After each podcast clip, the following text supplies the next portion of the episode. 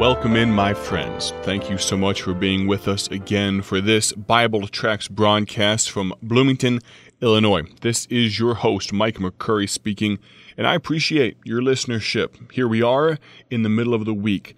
I pray that what has transpired so far has been an encouragement to you, and that is our aim. That's our goal for the continuation of this study. We're going to bite off a chunk of Galatians chapter 6 today. Galatians chapter 6. Grab your Bibles and join me there in just a moment. Hope you'll find your way there.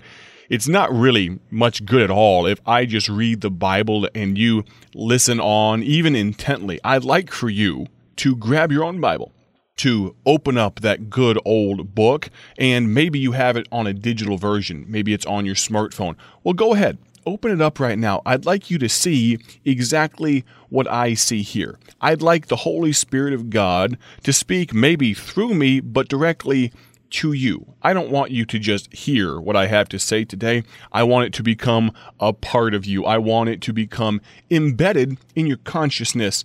The goal of this broadcast is not for me to just blather on for 13 minutes and 10 seconds and for you to absorb a pittance of the information. No, the goal is for you to leave our time together changed, willing to do more for the body of Christ, for God Almighty. That's our goal. That being the end, please grab your Bibles, join me in Galatians chapter 6.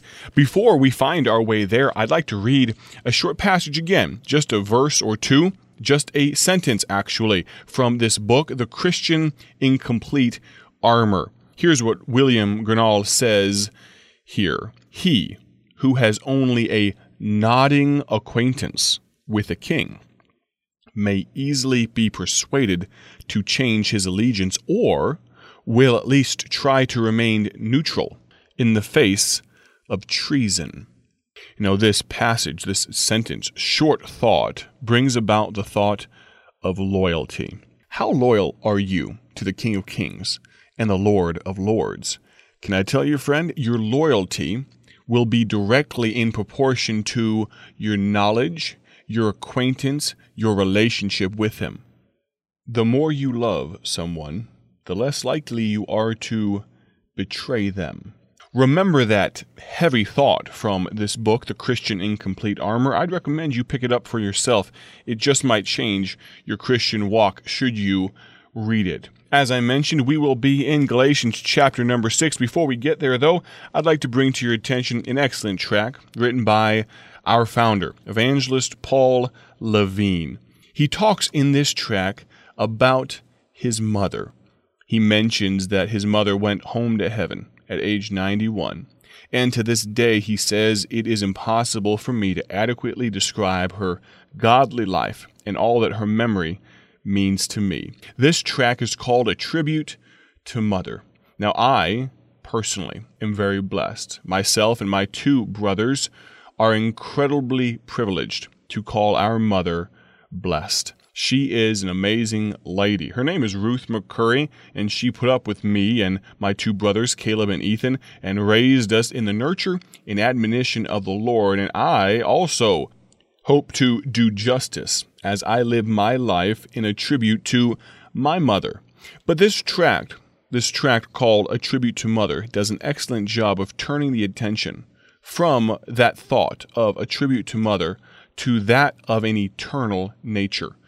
This tract would be excellently used as you sit in a restaurant and you see maybe a group of ladies in a corner booth and you overhear them talking about their children, maybe even their grandchildren, depending on where they are in life. And before you exit that restaurant, that establishment, maybe you take this exact tract and maybe you walk over to those kind ladies and you ask them, Would you mind, as I could not help but overhear you speak about your children, would you mind reading this excellent tribute to motherhood for just a moment? I think you'll find that they would be very happy to take it, very happy to read it. And you get to leave a gospel witness that's very timely, that's very relevant to their station in life, their lofty station as mothers. You can receive this tract directly from us. BibleTractsInc.org is the website where you can find those and order this tract right here, A Tribute to Mothers. BibleTractsInc.org Get yours today. I have left the lion's share of our time for the Bible study today. We find our place in Galatians chapter 6 and verse number 1.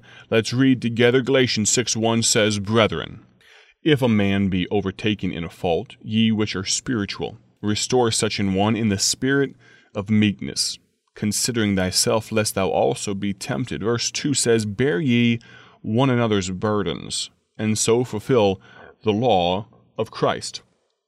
There is a key, there is a linchpin to living in a gracious manner. The key to graceful living, the key to exhibiting some small measure of the grace that was given to us is first recognizing the fact that you and I were the recipients of massive amounts of grace. Do you realize that the very air that you breathe, the very breath that you take in this present moment is only given to you by the grace of God? Did you know that I, that you, that we do not deserve the opportunity to live on God's green earth, and yet He allows us that? Can I tell you, friend, whenever I get too uppity, get too proud, get too wrapped up in my own arrogance and cockiness, it's very much obvious that I have forgotten the fact that I am nothing but a lowly sinner and that I am the recipient of grace. Look here at verse 1 Brethren, of course, we spoke about the idea of family, being a part of the family of God, and praise God for that opportunity. There's a great old song that goes something like this you will notice we say brother and sister round here. It's because we're a family and these folks are so near. When one has a heartache, we all share the tears and rejoice in each victory in this family so dear. I'm so glad I'm a part of the family of God.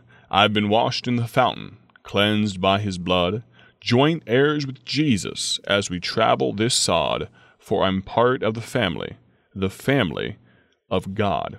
I hope you're glad to be part of the family of God, but as we see that first word, brethren, we see the idea of camaraderie. We see the idea of relationship it's much easier to pick up the fallen brother than it is the fallen stranger. Yes, should we absolutely be on the lookout for those who we may not even know by name, but be willing to help them? Yes, we should.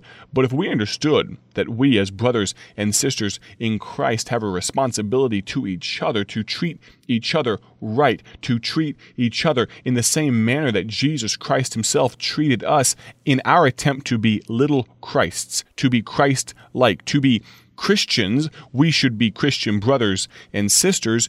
We continue on in verse number one if a man be overtaken in a fault. Now, I am not, please understand, a Bible corrector, but you also could probably say there, very obviously, if I know myself, when a man be overtaken in a fault. Because if most people are anything like me, we make mistakes all the time. It's not a matter of if, it's a matter of when. And Paul, giving the benefit of the doubt to the churches of Galatia when he said, If a man be overtaken in a fault, it's very likely in your life you will experience people disappointing you. But let's see what the key to grace is. Brethren, if a man be overtaken in a fault, ye which are spiritual, ye who have about you the idea of the suffering that Jesus Christ did for you and for me on a cross will be much more likely to be spiritual, to be spirit filled, to be likely to lift up a fallen brother or sister. Ye which are spiritual, do what? Restore such an one in the spirit of meekness. Why? As I've mentioned here for the last few moments, considering thyself. I've heard it said thus that you can't shoot a cannon. You cannot fire a cannon out of a rowboat. Now, what does that mean? What that means is actions of great power, of great consequence, must have a exceptionally firm foundation. How do I mean that in the context of our discussion here? When we consider ourselves When we see the frailty of our own frame of mind, we would be much provoked, we would be wise to shore up our own spirituality, to be cognizant of our own walk with God. You see, so oftentimes our reach exceeds our grasp. We do not have the Christian gumption, if I can use that word, the fortitude, the willingness, the mindset to reach out and lift up a fallen brother. And it's not necessarily because we are wicked or evil or not caring. It's because we do not have a solid base of spirituality from which to help others. Consider thyself, lest thou also be tempted. You know, it's so often one of the most contagious things in all the world is a bad attitude. Sometimes we want nothing more than to spread the depression all around. So, in your quest, in your desire to help others, consider thyself, lest thou also be tempted.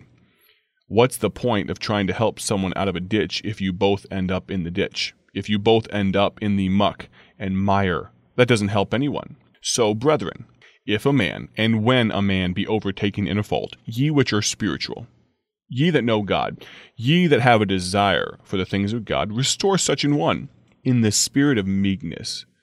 Understand this word meekness. It's not the idea of lording over someone or browbeating them or dressing them down for their fault. No.